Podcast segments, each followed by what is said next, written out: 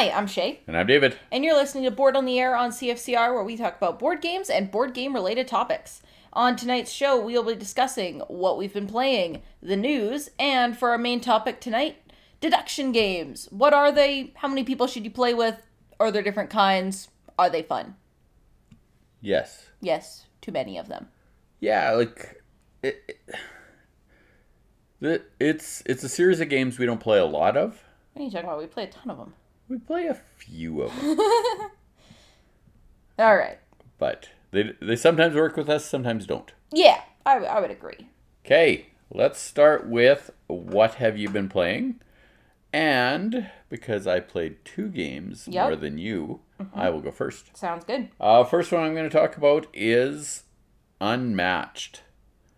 Uh, I played two games of Unmatched. This is a player versus player game. Uh, first game was King Arthur versus. Uh, who was it? I forget who the characters were. I don't know. Yeah. So in the base box, there's four characters. We played both characters. Second one was Medusa versus Alice in Wonderland. That Oh, one I know. Uh, not my type of game. Uh, Uh huh. You're playing cards out of your hand and trying to beat each other. Uh, Yeah, you're not really a take that person. No.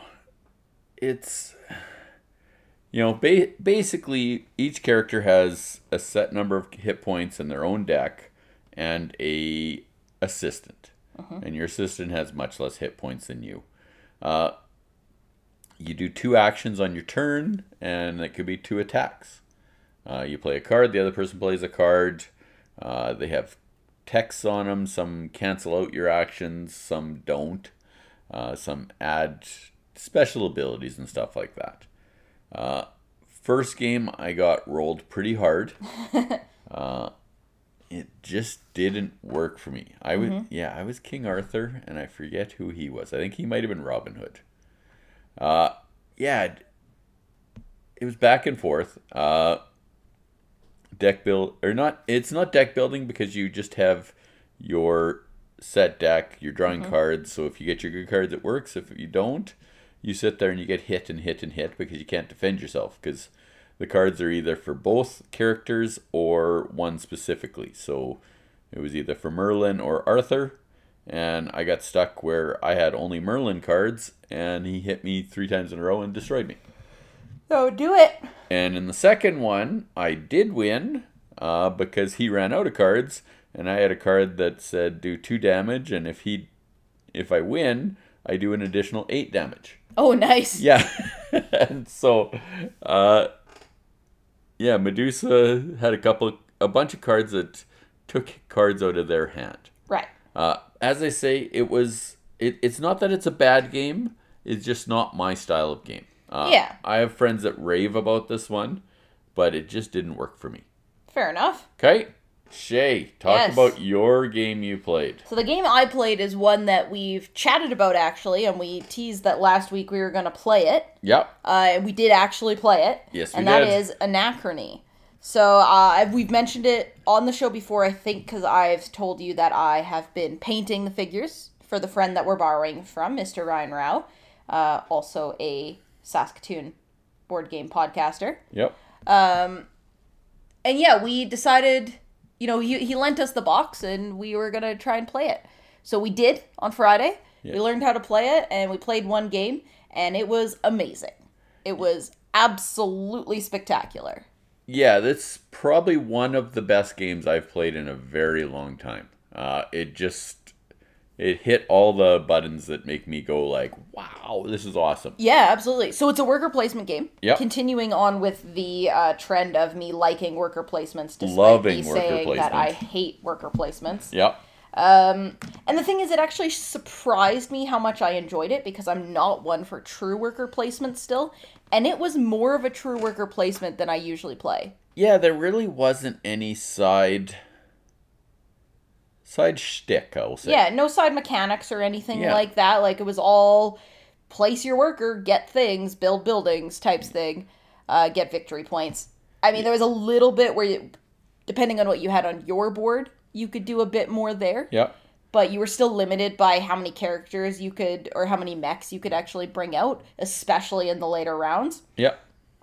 Yeah, I But- think the the side mechanic is the the time loop thing, Mm, where mm-hmm. you get up to two resources you can give yourself from your future self, Yeah.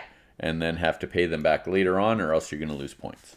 Yeah, it just the game flowed really well. Like in general how the game works is you are trying to build buildings and become you know, get the most victory points to become the people who are in charge after I think in it it would The be meteor this- strike. After the meteor strike, basically the second apocalypse because, you know, in the storybook they talk about how there was the first apocalypse and now or the day of purgatory or something like that. Um, and then it leads into this and then you're trying your you know your people come back from the future and say hey there's going to be a, a, a meteor. And you have to basically try to become the reigning group faction path. Path is what they're called Theme, blah blah blah. yeah yeah yeah. Hey listen i have to listen to you drag on about mechanics every time you explain a game. You can listen to me explain the story behind it. Um so yeah it's it's really neat. So that's that's the story behind it. And how you're playing it is place a worker get a thing right? Yeah. you have resources that allowed you allow you to build buildings which can either give you more resources allow you to go back in time um, or you know just get more things Yeah, there's four different categories of Um, yeah. buildings, plus the anomalies. yeah and the anomalies are things you don't necessarily want to get Yeah, so because you're paying yourself from the future, it creates can create anomal- can anom- create anomalies time waves basically. yeah so and whoever takes the most from the future yeah has to roll a die. Yeah, so there's a little board for representing each era, and you place the you can place up to two things that you get from the future on there. And yeah, whoever has the most has to roll the paradox dice. And if you get three paradoxes, it creates an anomaly, and then you get a card that will lose you or a building that will lose you points at the end of the game. You can get rid of it. You just have to spend resources and a guy. Uh, and yeah, with those getting things from the future, it's future you. So at some point, you have to it when you're in the future go back to the past and give it to your past self, like pay it back basically. Yeah, and you Um, need the power plants to do that. Yeah, which is those buildings that allow you to go back in time. Yeah. And yeah, it's really neat because that can get you points if you go back in time, and it can lose you points if you don't. Uh, although you get a chance at the end of the game to actually still pay it all off. So if you're worried about having things that are way far back that you can't reach, it's okay. You could still pay them off. You just can't get the victory points for it. Yeah, there's you have a focus token that you you have to move it back through time travel. Yeah. To focus on the area that you want to pay back. Yeah, but the all the time travels take are are affected from the area you're currently in. Yeah. So even if you have like a, uh move back two, move back two, it's only within two of that era. Yeah, and the thing is it's rewarding you to time travel. Yeah, Uh, if you time travel and pay something back, you get bonus points. absolutely. And the more you do this, the more victor- more bonus points you can get. Uh, I would say we played it okay. Yeah. Uh, there was more strategy in there than I think what I brought to the game for sure. uh, it, a lot of these complicated games, like, and this is what I would consider a heavy game. Yeah. Well, it definitely took long enough It, it was about three hours.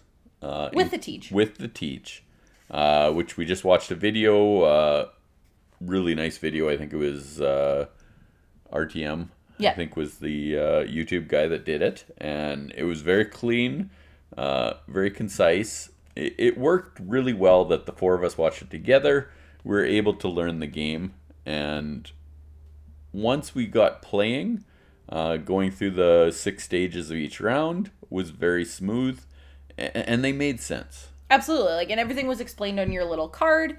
So it really, other than doing a couple things out of order, it never really affected you too much. Like we would put choose with mechs we wanted before we chose what we wanted to get from the future. Yes. Which doesn't make a huge deal. It's just the, the order they recommend. And we do have the minis to play with, which is really fun because you get to stick your little guys in the workers, and then you send those guys, or sorry, your your workers into the mechs and send the mechs out. And on the board, So by recommend, you mean it's in the rules? sorry, You said in the order they recommend. yeah, Yeah, so following but the rules. yeah, but it doesn't really affect anything. Okay. No, I'm just At checking. least not those ones, right? Okay. Like if you do the the choose your workers or choose your how many mechs you want to use after you've started your turn, well then that would that obviously affect change. it. Yes. But there's nothing that I found other than maybe the getting the mech from the future that would really affect you choosing how many characters you want. Yeah, for sure. And the thing is those mechs can go on to spaces you couldn't put ones on anyway. Yep. So I don't think there's a huge deal there for those two specifically. And those were the ones, the only ones we kind of did out of order. Yes. So we should say, you know, this is Anachrony. The Infinity Box is The big box. i- is what we now own. what we're holding hostage. Yeah, what we're holding hostage. Uh, this is David Turczi from Mindclash Games. Uh, he he's done a lot of co-designs like Tekhenu, uh, Teotihuacan, Tzolk'in, those ones, right? Yeah. Th- this is a solo design of his, and I think he really hit it out of the park. This is not a new game by any means. I think there's three or four expansions in now Yeah. Uh, part of the challenge of setting up the game was figuring out what was base game and what was That's expansion. true because we're because we had the Infinity Box. We were like, okay, let's not play with the expansions. And originally we had a path out that was an expansion one, yeah and we switched back to the all the originals or the base game because the expansion one has things we didn't know what to do with. For sure uh, so yeah if you like heavy games that take about three hours i strongly recommend this game Honestly, it doesn't feel like three hours. It- it went It was so good. I cannot recommend it more. yeah for sure uh, second game uh, i played was undaunted once more a player versus player game Is it related to Unmatched? uh, no Oh, weird. this is world war ii deck building Okay. Uh, and as you're doing the deck building, the cards you're bringing into your hand are basically the lives of the or the hit points for the characters you have on the map. On Yeah. the map, you in the base scenario that we played, you had two riflemen and two scouts on the board that could fight. Uh, in your hand, you had a couple of other characters which helped bring more character or more of these hit points and stuff into your hand. Uh, same idea. There's objectives on the map that you're trying to collect, and they all have different victory points or uh, focus points or something. And whoever gets to five first wins. And so you're doing this back and forth battling, shooting at each other, taking hit points out. So if I hit you, you have to take a card out of your hand. If you can't do that, you take it out of your discard pile. And if you can't do that, you take it out of your deck. Uh, ideally, you're trying to hit something that's in his hand because that's all the cards that person has to play for the round. right. So you're you're limiting his actions for the game, uh, and you go back and forth like this until somebody has the five victory points. And really, it's you know people are. If I'm on a control space, you can't control it unless I'm out of there. Yeah. So you keep hitting him, hitting him, hitting him, trying to get that last hit point out of there as he's pulling the cards in. But there is a limited amount of how many cards of each that you can have in your hand. And it just worked really well. Uh, there is a second version of this called Undaunted, or this was Undaunted Normandy, and there's an Undaunted North Africa, which brings in tanks and stuff Oh, cool. as a mechanic, I thought this was wonderful and had a great time in a player versus player game, which is really not my style of game either, Yep. But worked way better for unmatched for than unmatched for me. Uh, and that is Undaunted. Sweet. Okay. That You- was what you've been playing, and you are listening to Board on the Air on CFCR. Are we? Yeah. Oh, sweet. Why don't we talk about the news? The news. Do we have interesting news this week, Dave? Uh, It's been a dry spell a little bit. A little bit. There's uh, there's some interesting stuff I'll say. Uh Dragonomino Drag Dragon Drago You nailed it. yeah, it's dominoes with dragons. Uh it won the Kinderspiel. Cool. That was the first one that's been announced. They haven't announced the Kennerspiel, which is the heavy game, or the Spiel des Jahres, which is the family weight game yet. Right. Uh, but this one is from the makers of Kingdomino, which I really enjoy. I've there's Kingdomino and Queendomino. Queen Domino adds another layer of complexity, which is fun. But for just a quick, fun board game, Kingdomino works really well. So I, I'm curious about this one. I haven't seen it anywhere, but uh, you know, wins a word, a big award. So Yeah. uh, Orleans uh, is joining Capstone. Uh, Capstone has gone on a sort of a buying spiel, I wouldn't say, or they're just picking up the rights to games. Uh, so they've picked up Terra Mystica, they've picked up Gaia Project, and they're reprinting these. Uh, Orleans was being printed by Tasty Minstrel, Ga- Minstrel Games, and we did talk about them struggling a little bit. So it looks like they have released the rights to Orleans, or Capstone just grabbed them out from underneath them. Uh, so they have a new version of Orleans coming out. Uh, like the other ones, they haven't really changed anything. Uh, the big change to this one is they've added the five player expansion into the base box. Oh, okay. Yeah. Uh, so you used to be the base box. There are two expansions: a small expansion, a big box expansion, and then the five-player expansion. So now there's just the two expansions and this one, and Capstone will be releasing all of them. I believe uh, September, Au- August timeframe. yep. Cool. Yes. Uh from Arkham Horror Final Fantasy or Fantasy Flight, sorry. Uh they have Unfathomable coming out. Uh the interesting thing about this one is it is a reskinning of Battlestar Galactica, which is a cooperative hidden trader or possible hidden trader game. Uh, the trick or the interesting th- part about the hidden trader mechanism in this one is you don't know if you're the trader or not until people flip their cards off over right and it'll say you're you're a cyclone or Oh, okay. Yeah, yeah. so you know you you're working for the common good but you may not be wanting to be working for the common good Gotcha. So you can play traitor without being the traitor. Yeah. Or play a good guy while being the traitor. Yeah, it's just you know, there's certain games when somebody's the traitor, you know they're the traitor. Yeah. right? This this gives them a little bit of uh, anonymity for a bit. Uh, they have set some board game cons. The dates: Gen Con, September 16th to 19th. Origins, September 30th to October 3rd. Spiel, October 14th to 17th. And BGG Con is coming back November 17th to 21st. Uh, so, four big cons. Uh, Dice Tower hasn't announced anything yet. I think they're not doing anything till next spring because their fall one would have been on before stuff had calmed down enough in their world. Yeah. Which, you know, the even these ones seem too soon to me. Yeah, I the November ones I can kind of get cuz like at that point a lot of people will be vaccinated and everything, but there's still like waves that are coming through especially with new variants and stuff. So I don't know, man. I Yeah. would say all of those are tentative dates barring any more pandemic related mix-ups. Yeah, You know, exactly. you Yep. know. there, there's a lot of people that are vaccinated, but they're still they're still and you know what? There's games. There is game companies that have said they're not going. Right? yes. Like there are a lot of game companies that are not going to participate, and I respect that. yeah. Okay, you're listening to Board on the Air on CFCR.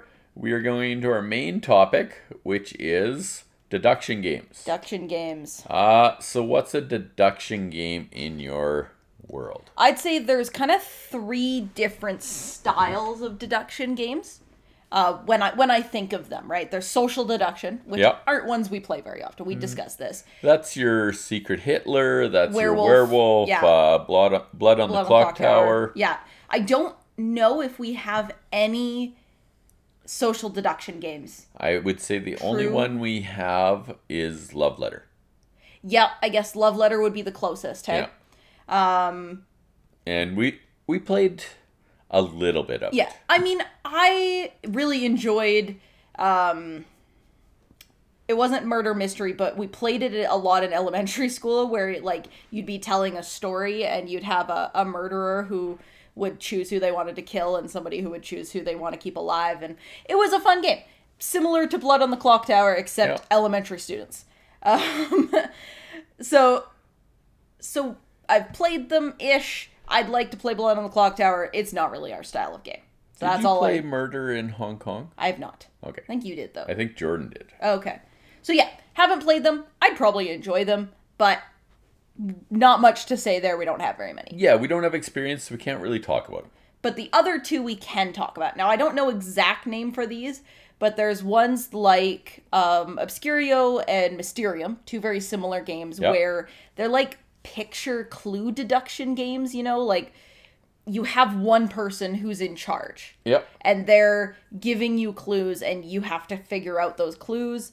In the case of Obscurio, there is a traitor there that is trying to obscure what uh, you're trying to do. I would just like to say when I'm the trader, I own at that you, game. you do rule as the traitor. Uh, Mysterium doesn't have a traitor, but they do have hard clues. So and yeah. and in in those games, you know, everybody has to pass. So I think their really big defining feature is that one person, the ghost or the the The ringleader, dungeon dungeon master. dungeon master, who is giving you the clues and trying to lead you through. Yeah. uh, which we can talk about. And then there's the almost like the crime deduction games because pretty much every other one in this category is a crime style. That's Detective, Chronicles of Crime, Awkward Guests, Sherlock Holmes, stuff like that, Yeah. where you are either trading clues or going to clues or reading clues to help you solve usually a crime of some kind. Okay. You know, so like, um, we haven't played Detective, but Nope. the other ones we've played. Sherlock Holmes, you're going through to different places to find the clues about those places to solve the crime. Where would you put Cryptid and Treasure Island? Probably, Um, probably with Mysterium, right? Yeah, I would think so. Yeah. Um, Yeah, as deduction games for sure. I'd I'd put them over. I mean, they don't have a set person, but they're also not necessarily the crime. Well, Treasure Island does. Oh, I guess yeah, Treasure Island does. Um, and yeah, Cryptid is just a deduction game, straight straight deduction. So I wouldn't probably put it in the crime one. It's know. probably the closest to a social deduction that we own Probably or that we play Yeah, regularly. yeah, absolutely. So Okay. yeah, those are the ones I would say they are. Okay, so let's break it. Let Let's start with the the crypt or the uh, Treasure Master Island style. Dungeon Master style. These ones, to me, can work really well if you have a good dungeon master A good group, yeah, uh, and, and a good group that's into it. Uh, absolutely. they can also break down very fast if there's too much lag in that giving the clues out.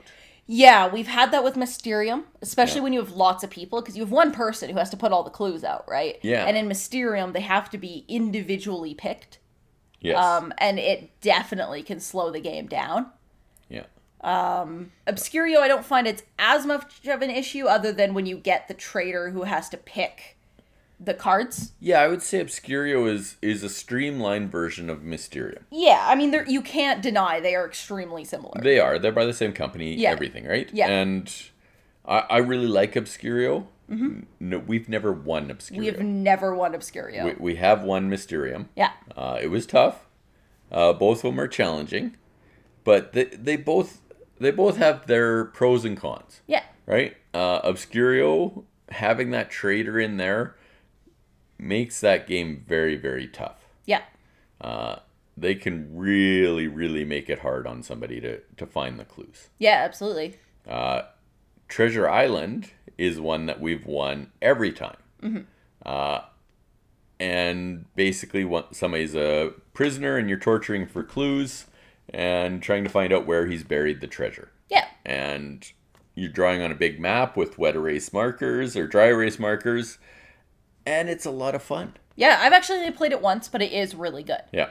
And then Cryptid is a game that I love. You don't mind, but you're really bad at it. I'm terrible at it, but I do really enjoy it. Mom doesn't like it, and Jordan also loves it. Me and him are Yeah. always one turn within each other of figuring out the clues. For sure. Uh, but this one, unlike having one dungeon master, you guys are going around asking either one person individually or the whole crew if like the monster could be in a certain area and based on everybody else's individual clues of are they around a certain area are Yeah. they in a certain like m- field eh. terrain you kind of get yes or no answers that will narrow down where they have to go.